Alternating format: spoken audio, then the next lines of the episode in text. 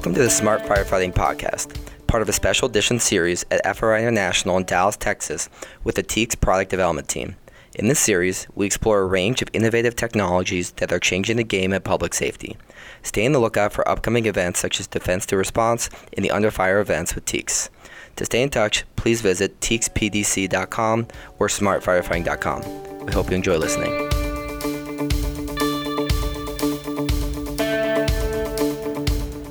Hello, everyone. Kevin Sofen here in the Smart Firefighting Innovation Corral Podcast Center here at, at Fire-Rescue International in Dallas, Texas. Sitting down with Benny Shalev of Fireworks Innovation Technology. Benny, welcome to the podcast. How you doing? Great. Thanks for having me. Hey, we're glad to have you here. So, tell me, what is your problem that you set out to solve, and how does your technology provide the solution? Well, when coming into the market a couple years ago, we wanted to see what we could add the most from the technology that we have and our experience in managing data.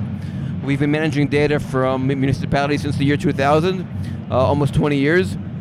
And from what we've seen the most is um, actually two things. First of all, the Prevention Bureau, a lot of the work of the of the inspectors out there um, is not being collected that efficiently, meaning they don't have a mobile tool to document um, the inspection with a connection to the codes and easy to use in the field in a way that can also reflect that data instantaneously. Likewise, just as important, data analytics. We put a strong emphasis on data analytics simply because there's a lot of data collected in the fire industry, the NFIRS data, the uh, EMS data, and so on and the question is, if you're collecting so much data, what are you going to do with it? What is the whole point behind collecting it? And we've seen that um, too many departments spend so much time drilling into that data, mining it to complete accreditation reports, ISO, NFPA 1710, or simply um, comparing response times between shifts, stations, time of day and we created a system that will have that data at your fingertips no matter in what format. It could be uh, according to the needs of the battalion chiefs, needs of the training officers, um, connecting to training um, data, or even more so, simply creating the accreditation reports within seconds. So yeah, it does seem like we live in a world where in, we are inundated by all this data. So I see that you take uh, these different data sources and turn it into a, a platform or turn it into this dashboard that a firefighter or a fire commander can use. So walk me through these different these different nuances and these different subsets of the different data that is reported back and then how are they actually using that information. So the idea is to have the data in, in a joint platform, like you mentioned, the dashboard. First of all, we layer it over Google Maps. Uh, Google Maps is a platform that everybody's familiar with, know how to use it. It's very simple, very straightforward. Uh, we're an enterprise partner with Google. That way, data is very ex- extremely accessible. In order to layer it over Google, we uh, implemented our solution in a cloud-based system, all hosted in the AWS Amazon cloud browser based. It's not an app, meaning you can access your data, your platform, um, your dashboard from any device wherever you are. It could, it could be an Android, a laptop, Surface, whatever. Pick your own browser, simply log in, and you have full access to your data layered over a Google map in a dashboard, drilling down from a general overview according to type of incident, time of day, to the actual incident, and a reconstruction of the incident report itself. Gotcha. So I'm looking at the literature here. It seems like there's a lot from not only just incident reporting, but from the the fire inspections to the permitting to the analytics and custom reporting.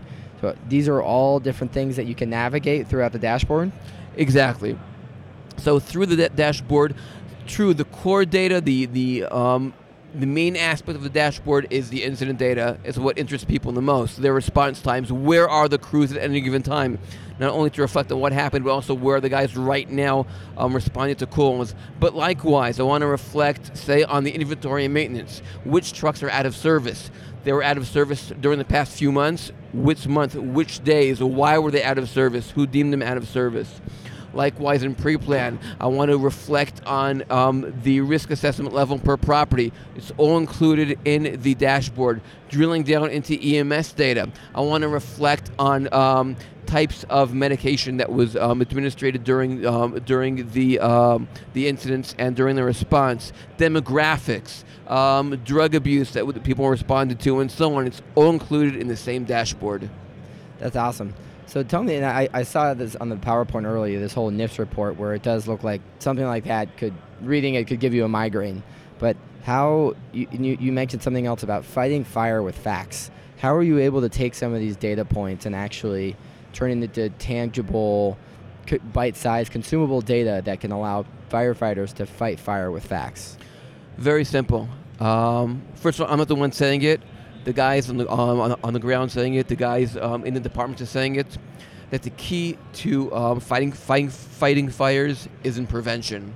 If you prevent the fires, also heard in the sessions here today at, the FRI conference, fires are stopped and um, they're uh, fought in the prevention. Meaning, if you could drill down into your NFIRS data, there's a lot of amazing uh, data sets in there. Say, for instance, the cause of ignition, item first ignited, um, fires that are that may have been remained in confined to a container or confined to a room. Meaning, you could reflect on those cause of the cause of the fire, and based on that, you know where to send the the investigators. You know where to send the inspectors if it's a commercial property, or invest more. They mentioned it earlier today in a community risk reduction lecture they had here in one of the sessions if you reflect on your data and you see fires were um, in a certain um, neighborhood, certain area in your community, you could reach out to them in that community um, neighborhood um, meeting and say, well, maybe it's a matter of public education. But if you don't have the ability to drill down into your data, figure out where those fires occurred, and not only where, what was the cause of it, if it's uh, an accidental, if it's intentional, juvenile, and so on, you won't have the ability to reflect further. Yeah. So, what do you see as some of the, the change management, the, the change adoption of the fire service? I mean, is this something that can be adopted across all fire service, or do you see any sort of barriers to adoption here? What, what are your thoughts on that? The, re- the reason that we built our system based on the NFIRS data is because it's a universal language across the nation. All of the departments generate NFIRS data regardless on which RMS system they're using. If they'd be using our fireworks system or any other.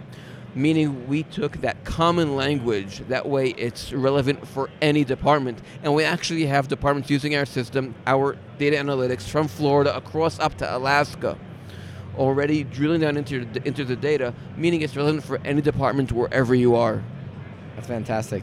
So, if people want to learn more about fireworks and about you, how, how could they get more information or contact you? Well, first of all, simply go to www.eprfireworks.com. Um, go into our site. There's a demo there of the analytics, a free demo. See how it works, or reach out to us. Um, you can reach out at info at eprassist.com. Awesome, Benny. Well, it's been great to learn more. If you're interested in learning more, you can also visit um, visit the page on smartfirefighting.com. And we're excited to have you here, and, and thank you for uh, your con- your continued innovation to helping firefighters better do their job. My pleasure. Thanks for having me. Pleasure. Thank you.